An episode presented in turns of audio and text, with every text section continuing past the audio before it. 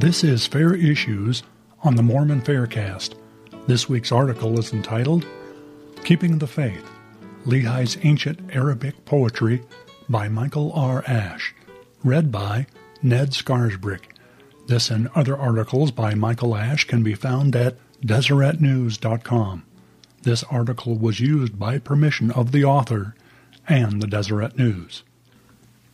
Nephi tells us that before sailing to the Americas, their journey from Jerusalem to Bountiful took eight years. 1 Nephi chapter 17, verse 4. Why so long? Nephi doesn't give us a chronological breakdown, but we can make some conjectures based on the text as well as reports by others who have traveled the same or similar paths. We know that there were ancient trails in Arabia that were connected to guarded water holes. For travelers who wished to cross the dry landscape, water was a precious commodity, and they need to know where to find it during their journey. Ancient caravan routes often followed ancient frankincense trails, where traders bought frankincense and myrrh from the southern coast to inland cities. At least two of these trails run south along the Arabian Peninsula near the shore of the Red Sea. Nephi tells us that after they departed Jerusalem, they came down by the borders near the shore of the Red Sea and traveled in the wilderness in the borders which were near the Red Sea. 1 Nephi chapter 2 verse 5. Although these trails were well traveled, they were not the well-defined narrow roadways that we might envision today. Instead, they could be a half mile to a dozen miles wide, and travelers could pass by other people on the trail and never see them. Three days after leaving Jerusalem, the Lehites stopped for their first semi-permanent encampment and pitched their tents.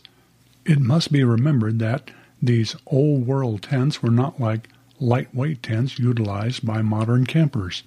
Each section of a tent could weigh a hundred pounds, which suggests they might have traveled with pack animals, probably camels. Once the tents were pitched, a tribe would likely stay in that spot for longer than a few days.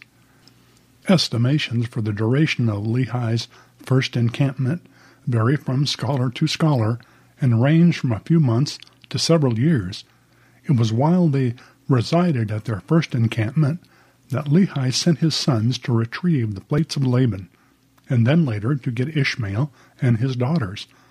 These trips back to Jerusalem will be discussed in a future installment. Near their camp was a river that emptied into the Red Sea. Lehi named the river Laman, and told his eldest son, O that thou mightest be like unto this river, continually running into the fountain of all righteousness. 1 Nephi chapter 2, verse 9. Father Lehi then named the valley Lemuel, and said to his second son, O that thou mightest be like unto this valley, firm and steadfast, and immovable in keeping the commandments of the Lord. 1 Nephi chapter 2, verse 10. This river and these two verses present modern readers with a number of challenges but they also provide some interesting evidences for the historicity of the Book of Mormon, some of which will be discussed in the next installment. Not long after the Book of Mormon was published, critics were already laughing at the claim that Lehi would have the audacity to rename rivers and valleys with the names of his sons. In Lehi's world, however, unknown to Joseph Smith, it was customary among the Arabs to rename any new territory they encountered with their own names. An Arabian valley, for example, could have several different names at different points according to who was traveling on the trail. As Hugh Nibley pointed out, these verses also give us an excellent example of ancient Arabic poetry.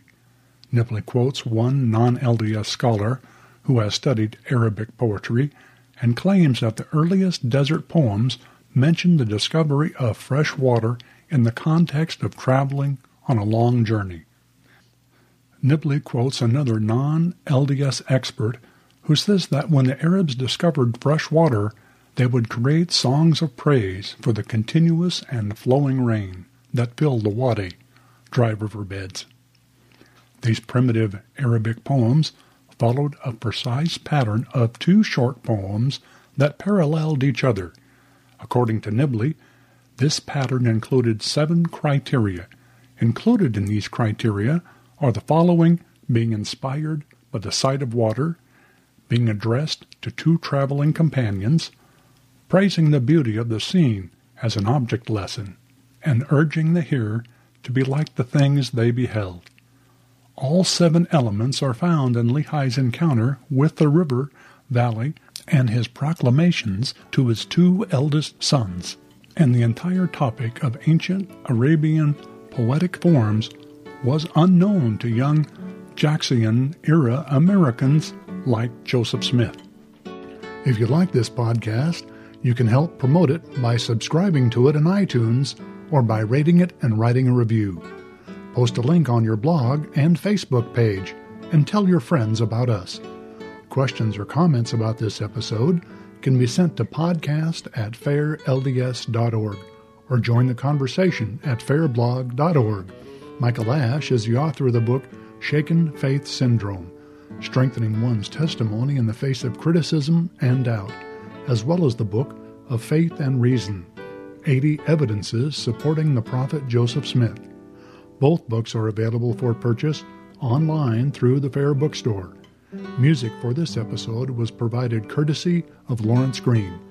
The opinions expressed in this podcast are not necessarily the views of the Church of Jesus Christ of Latter day Saints or that of Fair Mormon.